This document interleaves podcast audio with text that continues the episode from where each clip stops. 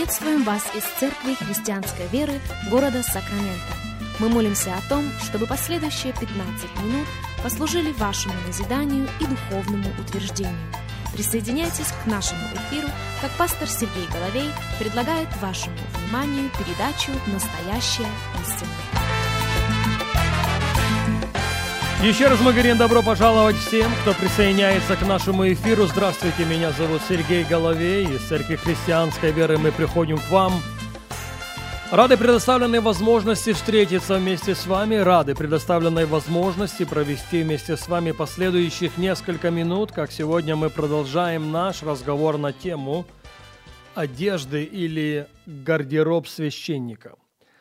Наш базовый текст – это книга Исход, двадцать восьмая глава, но прежде чем к нему перейдем, есть смысл, на мой взгляд, повториться в некоторых очень важных деталях.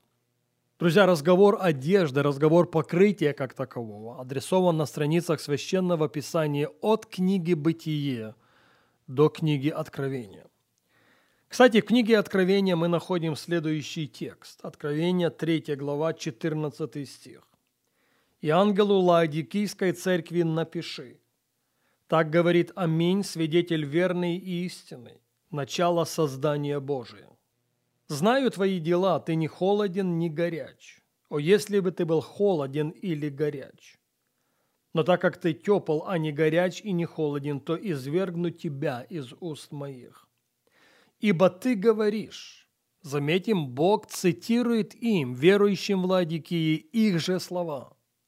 Бог повторяет им их же утверждения. «Ибо ты говоришь, я богат, разбогател, я ни в чем не имею нужды. А не знаешь, что ты несчастен и жалок, и нищ, и слеп, и наг». В общем-то, ты в обольщении. Ты думаешь, что ты в одном состоянии, и ты даже не способен сделать правильной самооценки. Ты не догадываешься, в каком жалком состоянии ты находишься.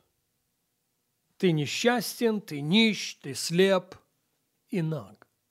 Вот почему я сказал то, что я сказал. Вопрос одежды адресован на страницах Священного Писания от книги Бытие до книги Откровения. восемнадцатый стих. «Советую тебе купить у меня золото огнем очищенное, чтобы тебе обогатиться, и белую одежду, чтобы одеться, и чтобы не видна была срамота наготы твоей, и глазною мазью помажь глаза твои, чтобы видеть». Заметим, обращаясь к верующим в Лаодикии, Бог советует им купить как минимум три вещи. Во-первых, говорит он, купи золото. Купи золото, которое по-настоящему сделает тебя богатым. Во-вторых, купи глазную мазь. Купи глазную мазь для того, чтобы тебе увидеть твое подлинное состояние, чтобы ты смог сделать правильную самооценку. Ну и, конечно же, в этом списке одежда. «Купи у меня одежду, дабы тебе покрыться, дабы не была видна срамота наготы твоей». Друзья, я обращал на это внимание в прошлый раз, и обращаю на это ваше внимание сегодня. Ключевое слово здесь «купи». «Советую тебе купить у меня». Похоже, разговор не об одеждах праведности. Праведности мы приобрести не можем ни за какие деньги, ни за какие наши добрые поступки или намерения. Вот оно наше состояние до того, как мы принимаем в свое сердце искупительную жертву Иисуса Христа. Оно прописано в книге пророка Исаии. «Все мы сделались как нечистые, и вся праведность наша, как запачканная одежда. И все мы поблекли, как лист, и беззакония наши, как ветер, уносят нас». Но когда мы принимаем в свое сердце искупительную жертву Иисуса Христа, мы можем стоять перед Богом такими, как будто бы грех никогда в нашей жизни не существовал. Римлянам пятая глава, первый стих мы читаем. «Итак, оправдавшись верою, мы имеем мир с Богом». Оправдавшись верою, мы имеем целостность во Христе Иисусе. Невольно возникает вопрос, о каких тогда одеждах ведет Бог здесь разговор? «Советую тебе купить у меня золото, советую тебе купить у меня глазную мазь, советую тебе купить у меня одежду».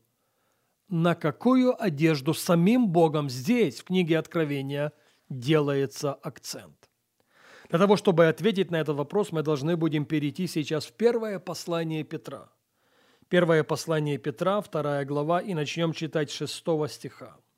«Ибо сказано в Писании, вот я полагаю в Сионе камень краеугольный, избранный, драгоценный, верующий в него не постыдится. Итак, он для вас, верующих, драгоценность, а для неверующих камень, который отвергли строители, но который сделался главой угла, камень притыкания и камень соблазна, на которые они притыкаются, не покоряя слову, на что они и оставлены. Но вы, род избранный, царственное священство, народ святый, люди, взятые в удел, дабы возвещать совершенство, призвавшего вас из тьмы в чудный свой свет. Но вы». Поощряю вас персонализировать этот стих. Поощряю вас выучить этот текст наизусть. первое Петра два девять. «Но вы, род избранный, царственное священство, народ святый, люди, взятые в удел». И самим Богом прописано наше же предназначение. Мы здесь для того, чтобы возвещать совершенство, призвавшего вас из тьмы в чудный свой свет. Какая нам оказана честь? Подумайте только об этом. Быть родом избранным, быть царственным священством. Слышите? Мы с вами царственное священство. А что было отличительной чертой священника на страницах Ветхого Завета?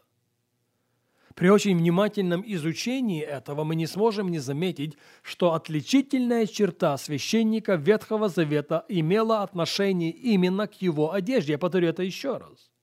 Отличительная черта священника Ветхого Завета сводилась именно к его одежде. Он не выбирал в то, что ему одеваться. Бог это регламентировал. Более того, фасон этой одежды, цвет этой одежды был прописан самим Богом. И в этом для нас сегодня, священников Нового Завета, царственного священства, есть очень важное иносказание. Для нас в этом есть сегодня очень важное актуальное послание. Позвольте оговориться в этом. Ударение здесь не на физические одежды. Разговор здесь о нашем духовном облачении. И вот им-то мы пренебречь не можем. Если мы пренебрежем этим, мы рискуем остаться нагими. Кстати, апостол Павел во втором послании к Коринфянам нас с вами об этом предупреждает. Второе послание к Коринфянам, пятая глава, третий стих.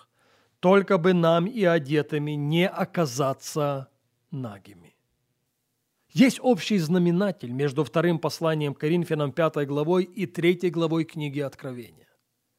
Верующие в Лаодикии полагали, что у них все есть, и не догадывались, что они наги. Более того, не догадывались, что срамота их наготы видна всем.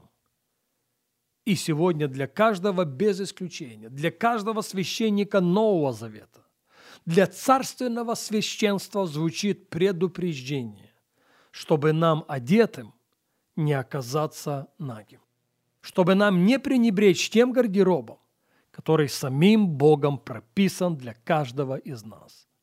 К большому сожалению, время не позволяет нам говорить об этом сегодня. К этой мысли мы возвратимся на нашей следующей передаче.